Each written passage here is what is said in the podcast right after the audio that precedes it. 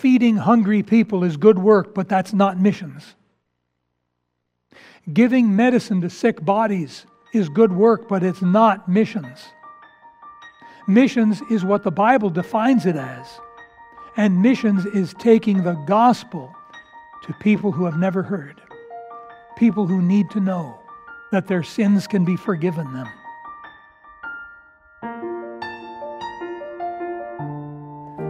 I guess you've all heard of the dog whisperer. Hmm? Today I'm the Bible whisperer. So, um, if you don't mind uh, listening to my scratchy voice, um, I got something to share with you. We have a lot of professionals in our church, and professionals usually have skills that are far above the rest of us ordinary people. Um, have you ever watched a professional do his or her job, be it a, a restaurant uh, chef or maybe a, a, an automotive mechanic or perhaps a, a carpenter? Someone who's trained, someone who's been doing it for years, and you look at them and sometimes you wonder, how did you do that? And so they, you might ask them, how did you do that? And once in a while they might say, oh, it's a trade secret. Oh, it's a professional secret. Well, I'm, I'm sure that every professional has his or her tricks of the trade that allows them to get their job done promptly and professionally. And you know that's even true for the ministry of pastoring a church. That's true over the years, you learn certain secrets, certain tricks of the trade that help you to do the job better, faster, more professionally. So I think it's like that in every profession. Now, pardon me if I cough once in a while. Um, right now, our church is about to undergo, go into, enter into our missions conference. It's once a year. And the mission conference will bless you in ways that you cannot be blessed. The greatest work of God that any church or individual can be involved with is the work of worldwide missions. And yet, it's also probably the most impossible job to do. However, I want you to know something, folks. There's a secret. God asks us to do an impossible job, but it's not without a secret. And I'm going to share that secret with you today because it's the secret power that we use to be able to support worldwide missions. And I want you to listen very carefully this morning. In about two weeks, as I say, is our annual Faith Promise Missions Conference, and this conference will bless you. It'll become a highlight of your life. God will use it to open His windows and pour His blessings into your life if you will educate yourself, if you'll get on board with this. I want to show you in just a couple minutes why it's the greatest work that we need to be involved with. But we need to start today. We need to educate our hearts and our minds and get ready for the missions conference, and you'll be hearing more about that in days to come. We want to let God accomplish His perfect will through our lives. And so today I'm going to share with you one of the Christian secrets the secret power that we use to be able to support worldwide missions. Now let's begin with a word of prayer. Our Heavenly Father, help us as we approach this subject today. It's a subject that's bigger than any of us here. It's bigger than our church. It's bigger than all of the churches all over the world. It is an impossible task, and yet you've asked us to do it. How can we do it? Father, we're so thankful that not only do you provide the, the, the knowledge of your will, but you also provide the power. So help us learn about that power today. And we'll give you thanks in Jesus' name. Amen. Well, I hope you have your Bible open at Acts chapter 1. Acts chapter 1, we're going to begin by looking at the context of our scripture passage. If you look, please, at chapter 1, verse 4, being assembled together with them, commanded them that they should not depart from Jerusalem, but wait for the promise of the Father, which saith he, Ye have heard of me. Uh, for truly, John truly baptized with water, but ye shall be baptized with the Holy Ghost not many days hence. And so here the Lord Jesus is simply telling the disciples about the coming Holy Spirit. And in verse 6 and 7, instead of following this up with a question about the Holy Spirit, the disciples ask the Lord Jesus about Israel's future. Sort of a, a different topic here, verses 6 and 7. Will you restore again the kingdom uh, to Israel? And so the Lord tells the disciples in verse 7 don't worry about that. It's not for you to know the times and seasons. verse 8 But here's what they were to concern themselves with Ye shall receive power. After that, the Holy Ghost is come upon you. And then here we go. This is the job, the Great Commission, taking the gospel into all the world. Ye shall be witnesses unto me both in Jerusalem and in all Judea and in Samaria and unto the uttermost part of the earth. That includes Surrey, British Columbia, too, by the way. And so they were to concern themselves with taking the gospel into the world. Now, folks, I'd like to start out with asking a couple of questions. Question number one What is the gospel? We hear that word gospel, and it has a nice sound to it, you know, gospel. Well, that sounds something, something good, and it is, you're right. But what is it? What is the gospel? The word gospel simply means good news. Have you ever had good news? Maybe you got the job after all. Maybe you passed the exam. Maybe you got some inheritance. Uncle Zeke remembered you finally. You know, some good news. There's all kinds of good news in the Bible. Um, but the one that concerns us the most, the good news that concerns us the most, is that men and women can have their sins forgiven and they can go to heaven. That is the most exciting good news. It's more exciting than winning the lotto. You win the lotto, actually, that's bad news for you because now you are the target of every crook and relative you never thought you ever had. Everyone's going to come after you. And the more money you win in the lotto, the more your life is worthless because they'll kill you for it. I pity people who win these huge amounts. And in the United States, the Powerball has crossed the $1 billion mark. Please don't feel tempted. Please, please, have nothing to do with the lotto business. It's, God is not in it. There's been so many murders, deaths, split families, people who have gone into drugs and alcohol and prostitution wholesale, just big time, because of lotto winnings. Stay away from the lotto. It's not for us. The best news that we could ever have is our sins are forgiven and there's going to be a place for us in heaven. Because none of us have a guarantee on life. Any one of us could be dead tomorrow. You heard what happened in Seoul, Korea? These crowds of thousands went out partying for Halloween. Listen, some, someone is not going to like what I'm going to say. But if those people had not have gone partying for Halloween, they'd be alive today.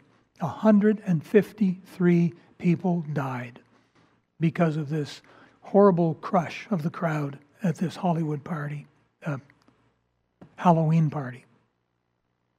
I don't believe Halloween is, is something that we ought to be involved with. Anyhow, it is what it is. But the best news of good news is our sins are forgiven and there's a home in heaven. Because one day we're all going to die. Would you agree? One day we're all going to leave this world, one way or another. We're getting out of this world. But then what? Huh?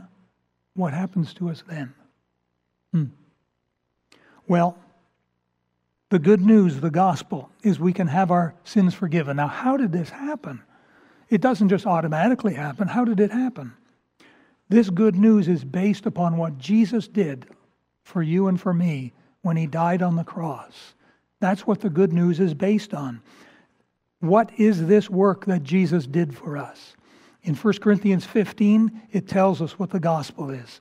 For I delivered unto you, first of all, that which I also received, how that Christ died for our sins. That's point one. He died for our sins according to the scriptures, and that he was buried. Point two. That's the second point. He was buried, and that he rose again. That's point three. Rose again the third day according to the scriptures. This means that Jesus paid what we owe in hell. He paid what we owe in hell because of our sins. And this gospel of Jesus Christ is basically his death, burial, and his resurrection. This is what the good news is based on. Men and women can now have their sins forgiven them. They can now be assured of a place in heaven based upon what Jesus did for you and for me. All right, that's question number one. What is the gospel? This brings us to question number two. Now hold that thought. I got to get a glass of water.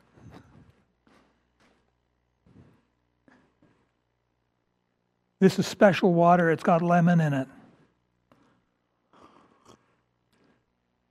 Ah, all right, we're ready for question number two. Okay, question one What is the gospel? Question two Why do we need the gospel?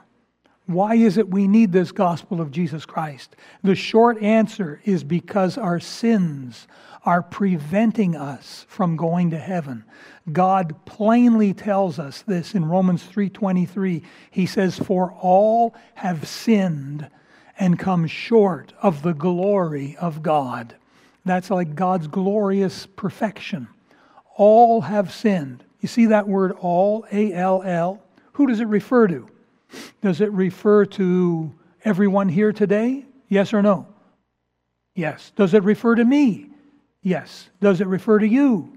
Yes. Does it refer to every human being in the world today? Yes. There's no exceptions. All have sinned. Every one of us, every single human being is born with a sin nature. And we start committing sin at a very early age. We start telling lies we start disobeying. We get involved with lust and greed and anger, and we start taking things that don't belong to us. We call that stealing. On, on and on the list goes. And of course, there's many other things on the shopping list as well. Sin messes up our lives here on earth. But worse than that, sin prevents us from ever getting to heaven. Why? Because no sin can ever get into God's heaven. That's God's heaven now we're talking about. Sin cannot get in there. God owns heaven. He decides who comes and who doesn't come. He makes that decision. In your home, you decide who comes in your front door or not. If there's someone you don't like, you simply don't let them in. It's your decision. If there's someone you like, you let them in. God lets people into heaven, but it's based upon what Jesus did. It all goes back to this wonderful, glorious gospel, this good news that men and women can have their sins forgiven. Sin messes up our lives on earth, it messes us up in eternity. Referring to heaven, talking about heaven in Revelation 21 27, it says, And there shall in no wise enter into it anything that defileth, neither whatsoever worketh abomination or maketh a lie. Now, pause right there. Have you ever told a lie? I have. Every one of us have.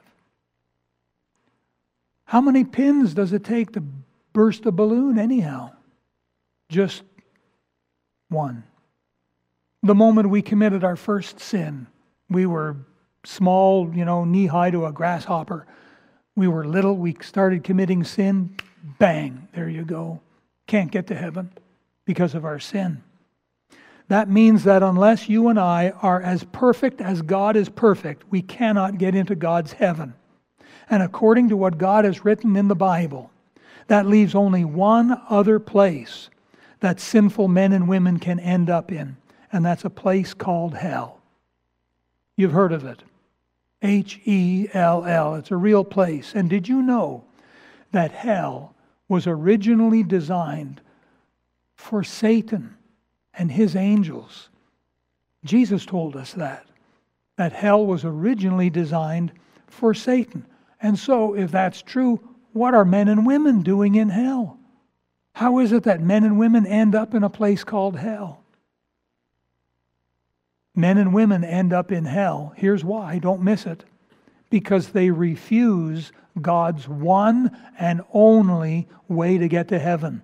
God doesn't have two ways to get to heaven. He doesn't have three ways. He doesn't have four ways. God has one way that He's provided, one way to get to heaven. How is it that men and women end up in hell?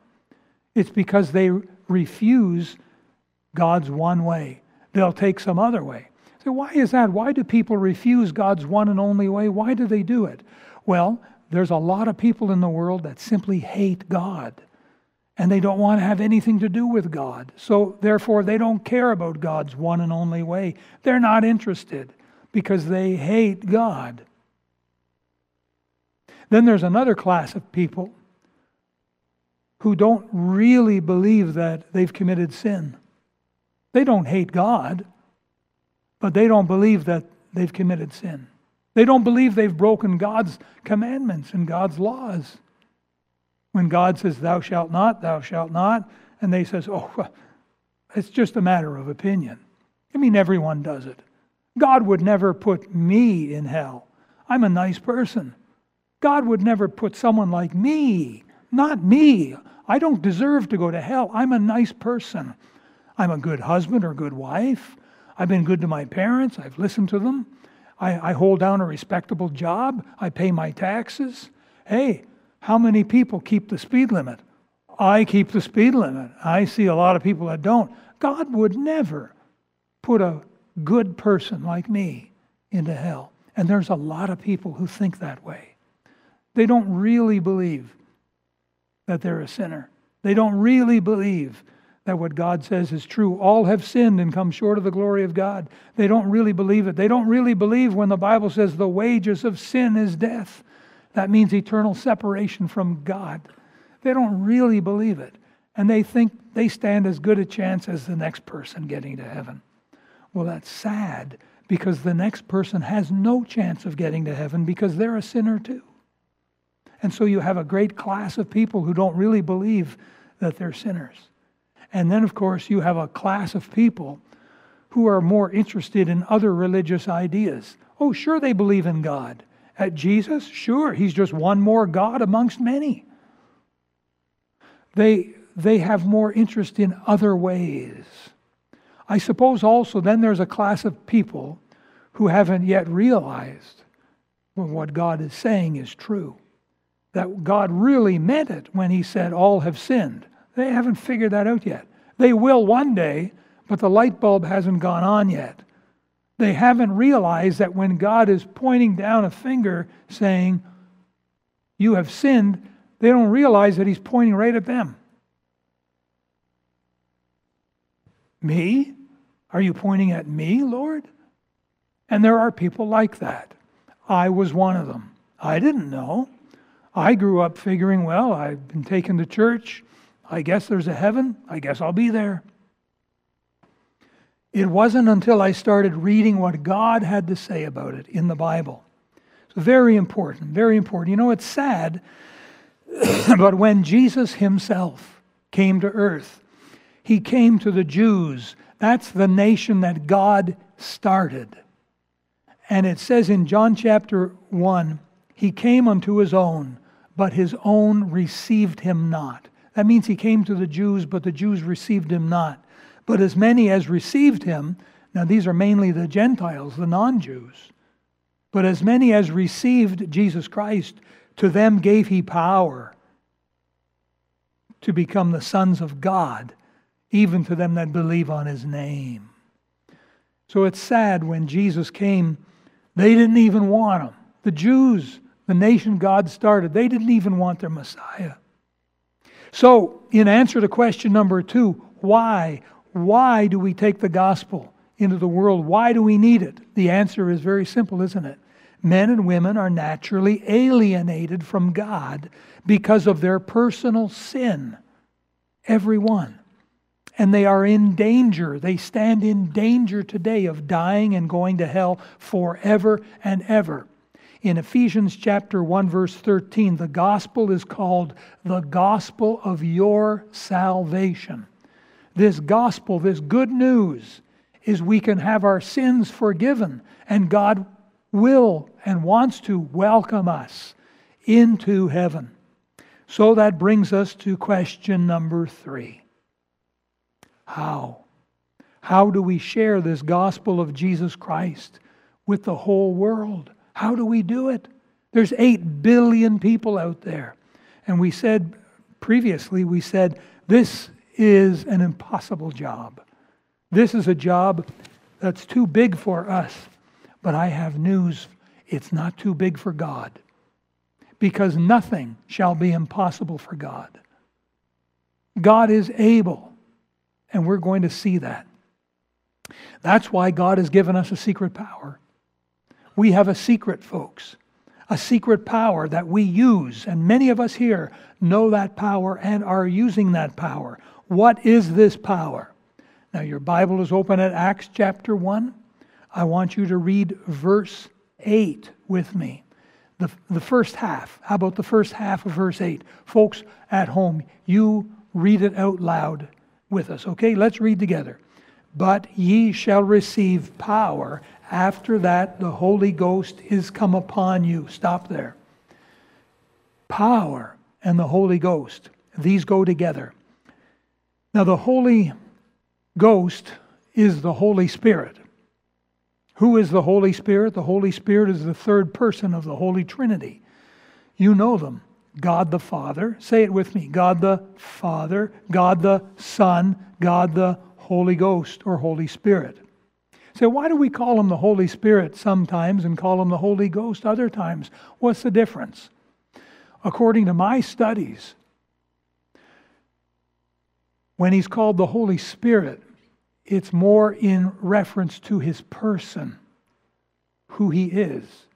When he's called the Holy Ghost, it's more in reference to what he does and to his power. And it's the very same with the human spirit. We are a body, soul, and what? Spirit, third part. That spirit is not the body, that spirit is not the soul. It's a spirit given to you by God. You are body, soul, and spirit. And when you die, there's an expression in the Bible, they gave up the what? Ghost. You see that all the time in the Bible, Old Testament, New Testament. He died, he gave up the ghost. Well, that's the spirit. That spirit has been empowering your physical body, giving you life. And when that spirit is gone, when it leaves the body, you've given up the ghost and that body is dead. You need that spirit. When we get to heaven, we're going to find out more about that wonderful gift to us, that Spirit. But the Holy Spirit is the third person of the Trinity. And the Holy Spirit has all of the power. I guess I should say the Holy Ghost. He has all of the power necessary for you and for me to live a successful life for God. The Holy Ghost has all of the power necessary for us to be involved with worldwide missions. Missions, say missions. What is missions? What do we mean when we talk about missions? Missions is taking the gospel, the good news that people can have their sins forgiven and go to heaven, taking that gospel throughout all the world. That is missions. Listen, there's a lot of work today. It's being called missions, but it is not missions. Feeding hungry people is good work, but that's not missions. Giving medicine to sick bodies is good work, but it's not missions. Missions is what the Bible defines it as. And missions is taking the gospel to people who have never heard, people who need to know that their sins can be forgiven them. They need to know that there is one true God, not a multiplicities of gods. There is one God, eternally existent in three persons, and we call it the Trinity. One God. That's missions. That's what missions is all about. And God is asking every Christian man, woman, and young person to be involved with missions. It's the Great Commission, it's called. How do we get involved? How do we do it? We do it by helping to send and support gospel preaching missionaries. Our church, right now, is helping to support 108 gospel preaching missionaries. To the glory of God, we've been allowed to do that. And we've seen wonderful blessings, not just on our church, but on the families in our church that get involved with missions. I'm telling you this if you've never been involved, you don't know what you're missing. Many of us here today have been involved with missions for many years, and we can tell you firsthand God opens his windows of heaven. God blesses. It doesn't mean a problem free life. No, I wouldn't want a problem free life because problems help me to grow, become more like Christ. God uses problems to bring about amazing things in my life. no, I want a life with the power of God in it. And when the Holy Spirit or the Holy Ghost is upon me, I have the power.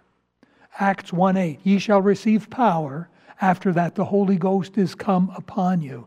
This is the secret of the Christian life. This is the secret power that we use to be able to do the greatest work ever. God asks us to be involved with worldwide missions.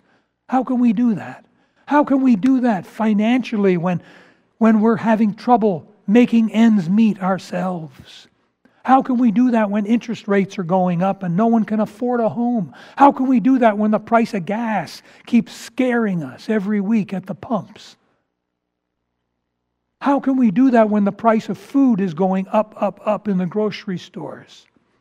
How can we do that when our wages are not keeping pace with inflation?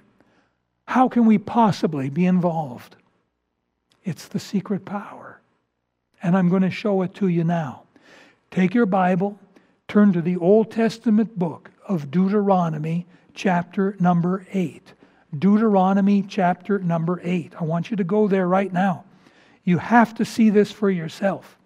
There are a lot of people who don't know that this is in the Bible. We're talking the secret power of God.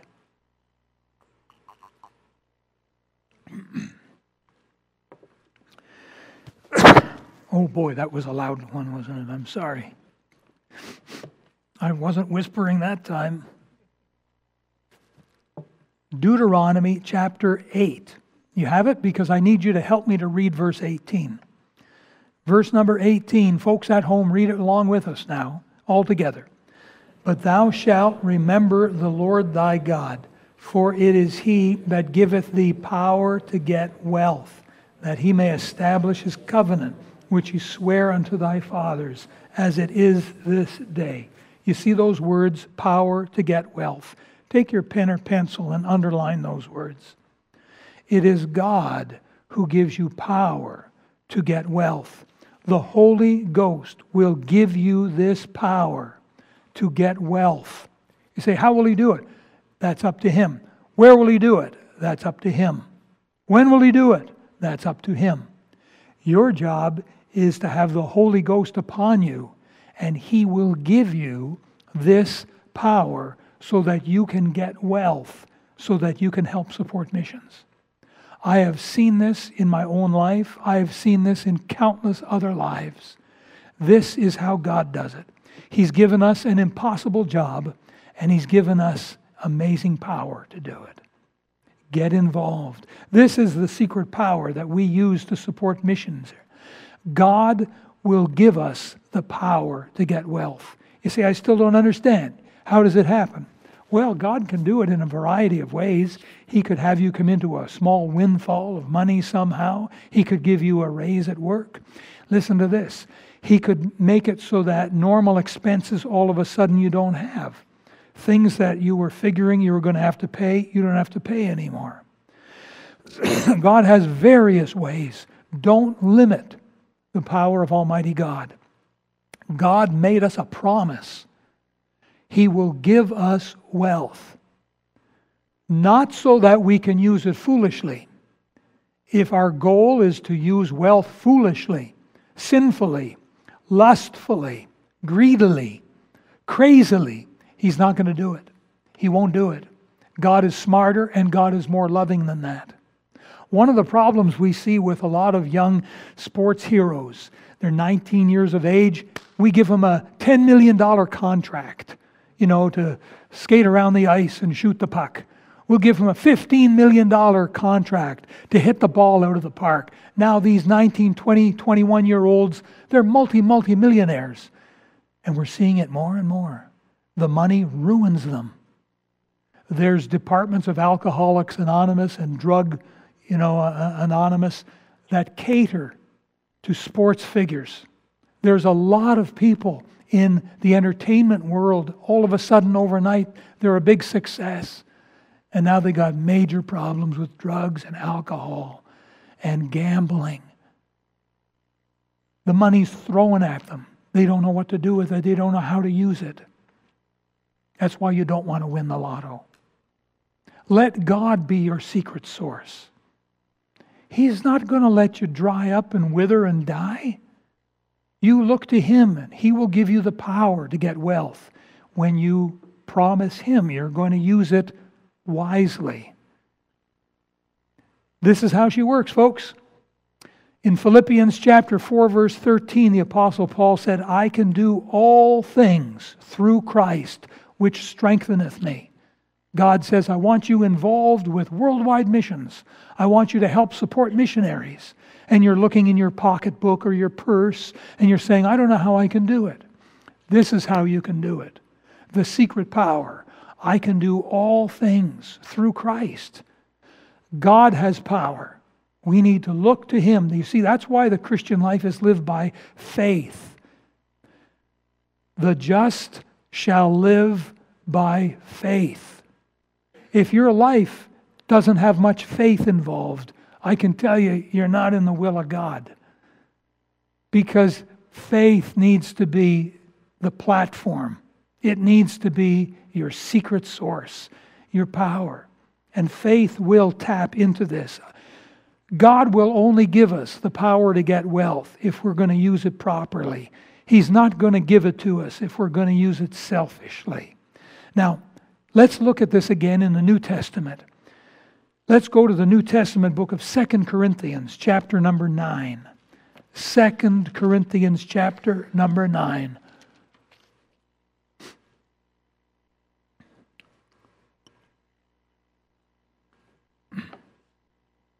In this verse, God is basically telling us the same truth. Old Testament, New Testament, the truth is the same. God has the power to give us wealth.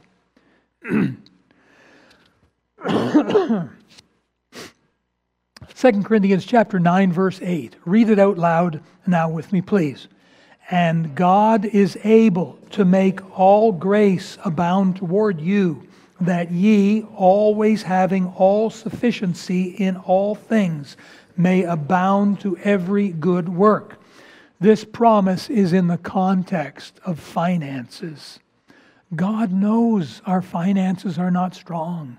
He knows we're weak. He knows we have lots of bills and expenses. But God is promising us if we'll do it His way, if we'll look to Him, if we'll enter into a partnership with God, if you will, God will pour into us sufficient wealth not just to meet all our needs, and He usually gives a few extra blessings there, but to use this wealth now to help get the gospel, His gospel, into all the world. Because God is not willing that any should perish, but that all should come to repentance. There are missionaries that are waiting to get out on the field, but they don't have enough support yet. So, where are we going to get the money? Old Testament, New Testament, God is the same God. He has the power to give us the wealth. You see, that's the amazing, beautifully frustrating truth. Others will look at us and say, How can you possibly do that? unsaved accountants of the world will look at our finances and say, You can't afford to do that. And yet we do it. And we finish off the year just fine. We got all our bills paid, we have blessings along the way, and we've been able to support gospel preaching missionaries. It's the secret power that Christians have depended upon for almost forever. And so, what is the gospel? It is the good news that men and women can have their sins forgiven and, and go to heaven. And why do we need the gospel? Because men and women are naturally alienated from God. Listen, here's a proof. Here's a proof. People who are alienated from God, when they pray, Oh, dear God, I hope you can hear me. Are you out there? Can you see me? Do you even know what I'm going through? Oh, God, help me. That's how alienated people pray. People who have not had their sins washed away. People who've never actually experienced the new birth. Jesus said it, you must be born again. Many of them are good, nice, religious people, but they're alienated. And this is why we need to take the gospel around the world. Well, how do we share the gospel? How do we do this? We do it with the secret power. We look to the Lord. You say, if you've never experienced this before, you're going to have to experience it.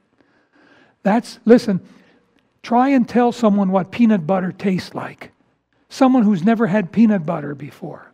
And you try and explain what peanut butter tastes like. Well, good luck with that. The best way to explain to someone what peanut butter tastes like is to put a spoon in a jar of peanut butter and ask them to open their mouth. Here, taste it for yourself.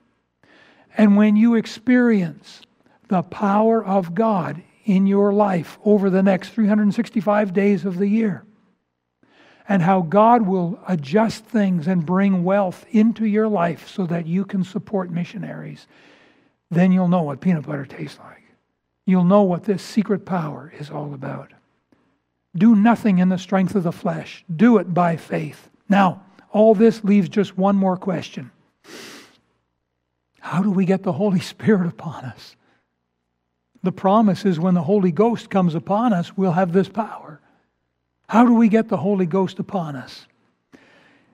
Maybe you've read in the New Testament, the Old Testament about a man named Samson. You remember Samson? We've all heard the Bible stories of Samson, how the Spirit of God would come upon him, and he had all the power in the world to just do anything, right? Samson, when the Spirit of God came upon him. But when the Spirit of God left him, he was just a weak, ordinary man. And it's the same with us. If the Spirit of God is not controlling our lives, we're just weak. We're just very ordinary. And no, we can't do supernatural things. We can't, you know, make money appear out of nowhere. We can't support missions. But when the Holy Ghost is in charge and in our lives and controlling us, I can do all things through Christ, which strengtheneth me. Okay, how do we get the Holy Spirit upon us? Number one, number one, number one, make sure you're saved. Make sure you're born again and make sure you're saved. Take your Bible and turn back a few pages. If you're in Second Corinthians, go back to Romans chapter number 10. This is so important. Maybe someone here today, or maybe someone watching online, and you're not born again. You've never experienced the new birth. You're not saved. Well, I want you to see it for yourself. Romans chapter 10. Look at verse 9. Read verse 9 out loud with me, please, now all together. That if thou shalt confess with thy mouth the Lord Jesus, and shalt believe in thine heart that God hath raised him from the dead, thou shalt be saved. See that word? Thou shalt be saved. What's the word? Tell me. Saved. What does it mean? It means saved from hell and saved for heaven. Saved from hell and saved for heaven. Read verse 10 out loud now. For with the heart man believeth unto righteousness, and with the mouth confession is made unto salvation. And look at verse 13. Read that out loud. For whosoever shall call upon the name of the Lord shall be saved. You don't have to be male, female, young, old, black, white, rich, poor, popular, or el stinko. It doesn't matter who you are. It doesn't matter your walk of life, your background, where you came from, or where you're going to end up. You are a soul for which Christ died. Jesus died on the cross for you. He paid every last sin you ever will owe in hell. He paid for it. That payment is now waiting to be credited to your life, to your account. It's waiting for you to open your heart's door to the Savior. Salvation is a gift. It's nothing you can earn or deserve or work for. It's a gift. Like at Christmas or a birthday, someone gives you a gift. Hey, here's a gift for you. You never run and get your purse or your pocketbook and say, Let me pay you for that gift. Because if you paid even one dollar, it's no longer a gift. And so you paid a dollar and they gave you the gift. You brought it home and they said, Hey, where'd you get that? And you said, I bought it. I bought it off my friend for a dollar. It's no longer a gift. Salvation is a gift. It cannot be worked for or earned, it must be received or rejected. Have you ever offered a gift from, to someone? Have you ever offered them a gift only to have them reject it? Has that ever happened to you? It does happen. It's happened to me where I offered a gift to someone and they rejected it. They didn't want it. Did you know that God, the Father, offers the gift of salvation in Jesus Christ? He put it in person, the person of Jesus. And now he offers Jesus. Will you take my son? Will you take Jesus? The Bible says, He that hath the Son hath life. That's eternal life. He that hath not the Son of God hath not life. It's all about whether you have Jesus or not. On April the 6th, 1975, as a young 18 year old, soon to be 19, I received Jesus Christ into my heart. On that was a Sunday. I received him into my heart and life. And I became God, part of God's family. I was born again. I was saved. All, all those years now, 47 years now, God has been wonderfully close. It's no more, are you out there? I can't see you. Can you even hear me, God? Now it's my Father, which art in heaven. Evidence of the new birth. And many of you here have experienced the same thing. Point one make sure you're saved.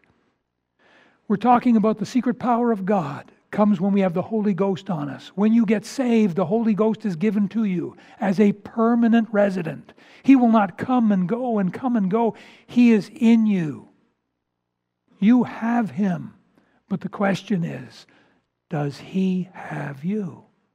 Have you surrendered your life to the control of the Holy Spirit? Now you're in Romans chapter 10. Turn over a page to Romans chapter 12. This is written to men and women who are already saved. Romans chapter number 12 and verses 1 and 2. Read these verses out loud with me, please. I beseech you, therefore, brethren, by the mercies of God, that ye present your bodies a living sacrifice, holy, acceptable unto God, which is your reasonable service and be not conformed to this world, but be ye transformed by the renewing of your mind, that ye may prove what is that good and acceptable and perfect will of God. This is written to men and women who have been born again. They've already received Jesus Christ and the forgiveness of sins. There's a home waiting for them up in heaven. But between now and the time they get to heaven, who's controlling their life? These verses are encouraging us as Christians to give the control of our life to God. Let God be the boss. Let Him be in, in control. Let Him call the shots in doing so, the Holy Spirit now comes upon us. There we have it. Ye shall receive power. After that, the Holy Ghost is come upon you. You're here, you're saved. Praise the Lord for that. But is the Holy Spirit in control? Be not drunk with wine wherein is excess, but be filled with the Spirit. We're saying, let the Holy Spirit fill the office of boss in your life. Let the Holy Spirit, who knows the will of God, let the Holy Spirit, who has all the power of God, let the Holy Spirit control your life. Then the windows of heaven really open. Oh, listen, there's no better way to live. Isaiah 40, verse 31 But they that wait upon the Lord shall renew their strength. They shall mount up with wings as eagles. You know something? Listen to me. God is actually looking for Christian men and women with whom he can form a partnership. God wants the world reached with the gospel, and he's looking for people like us who will go into business partnership with God, where God can supply the money and we can supply the channel. He's looking for trustworthy, spirit filled Christian men and women into whose lives he can pour wealth and power so that we can responsibly use it for the honor and glory of God, not to try and use it selfishly. And God is looking for business partners. And I'm asking you, would you become a business partner with God today? He knows your situation. And the harder off you are, the more He likes it because He gets more glory that way. And He will take you in your current situation and pour His resources and His riches and His power and His grace and His influence into your life so that you can direct it to every good work.